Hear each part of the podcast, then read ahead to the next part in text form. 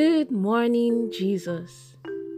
The Promised Land Restoration Ministries brings to you today's devotional, the 12th of November, 2021. The topic for today is titled, You Cannot Walk with God Without Faith, Part 2. May God give you the grace to walk with the Word in Jesus' name. Amen. Our text for today is taken from Amos chapter 3, from verses 12 to 15. Amos chapter 3, from verses 12 to 15. And it says, This is what the Lord says. As a shepherd rescues two legs or a piece of an ear out of the lion's mouth, so the Israelites living in Samaria will be rescued, having only a corner of a bed or a piece of a couch. Listen and testify against the descendants of Jacob, declares the Lord Almighty, the God of armies. On the day I punish Israel for its disobedience, I will also destroy the altars at Bethel. The horns of the altar will be cut off and will fall to the ground.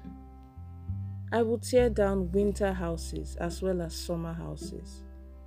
Houses decorated with ivory will be destroyed. Houses decorated with ivory will be destroyed. Mansions will be demolished, declares the Lord. And may the Lord bless the reading of His holy word. In Jesus' name, amen. Beloved, God is not a restaurant buffet where you can make your choice of food. You do not have the choice of the luxury of another God anywhere. You just don't have the choice. Where God is concerned, you cannot compare His wisdom with the wisdom of any other God or man. The wisdom of God has never failed, and it will never ever fail, no matter how foolish it looks.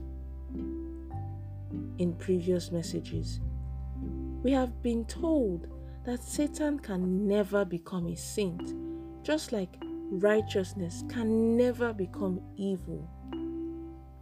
In a church like ours, where we believe in decency and moderation, if care is not taken, you may believe that you are the one missing it. But the word of God is yeah and amen. It can never change. People have tried to rewrite the Bible in different languages, but they have not succeeded in changing the contents. Now, if you look carefully around you, you will see how the wicked are making money and how it appears to be as if evil is succeeding. You may be carried away by them and may be tempted. One of the things I continue to ask myself is, how is it possible for the wicked to be very close to the seat of power, even in the church? Most servants of God are ready to sacrifice their place in heaven for today's glory. Note that one thing the wicked wants is God's approval. The wicked want people to see that they are good, so they go about using their money to try to buy approval. But they forget that what will take you to heaven is how God sees you, your salvation, and the works of your hands. Make up your mind, as I have made up mine, that you will not go to where your enemies are going. Jesus' suffering for you and I will be in vain if, God forbid, we end up in hell. I pray that you and I will not be candidates of hell, in the mighty name of Jesus. Amen. Beloved, the story of your life will not be concluded without praise.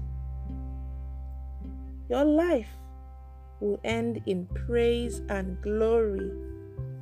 You only need to be patient, knowing that no condition is permanent. In patience, you will learn perseverance and endurance. In Amos 3, God spoke to us and told us about what will happen to the wicked, and that the destruction will extend to their generation. Note that all the attacks of Satan on your life, such as poor spiritual life, bad health, poverty, lack, non-achievement, failure, all those things, they can only last as long as you are alive. No matter the situation you are going through, learn to trust God and not man, because the Bible says the arm of flesh will fail. Whatever God tells you through his servant, no matter how foolish it may sound, walk with it, and that is how that situation can end in praise. There is only one person that you can trust, whose thoughts for you are always good and not of evil. The Lord will grant you the grace to trust his word and to walk in obedience to his commands. The Bible makes us to understand that while the Amalekites were maltreating the children of Israel, God saw it. But at the appointed time, he sent prophet Samuel to Saul to go and destroy them completely and wipe them out. Also, God gave Satan the permission to attack Job, all his possessions, and to kill all his children, despite all the tragedy. Job was faithful till the end. He did not curse God, but continued to worship God. At the end, God stepped into his situation and restored all that Satan had taken from him, even with increase. The Bible says in Psalm 126 verse 1 that when the Lord brought back the captives to Zion, we were like men who dreamed. Their story ended in praise. Hallelujah. Let's take the following prayer points. If at any point in time you need to pause the audio to focus more on your prayers, please do so. The first prayer point is this: My Father and my God, please let me be a candidate of heaven. Do not let me be a candidate of hell. In the name of Jesus. Amen. The next prayer point is this: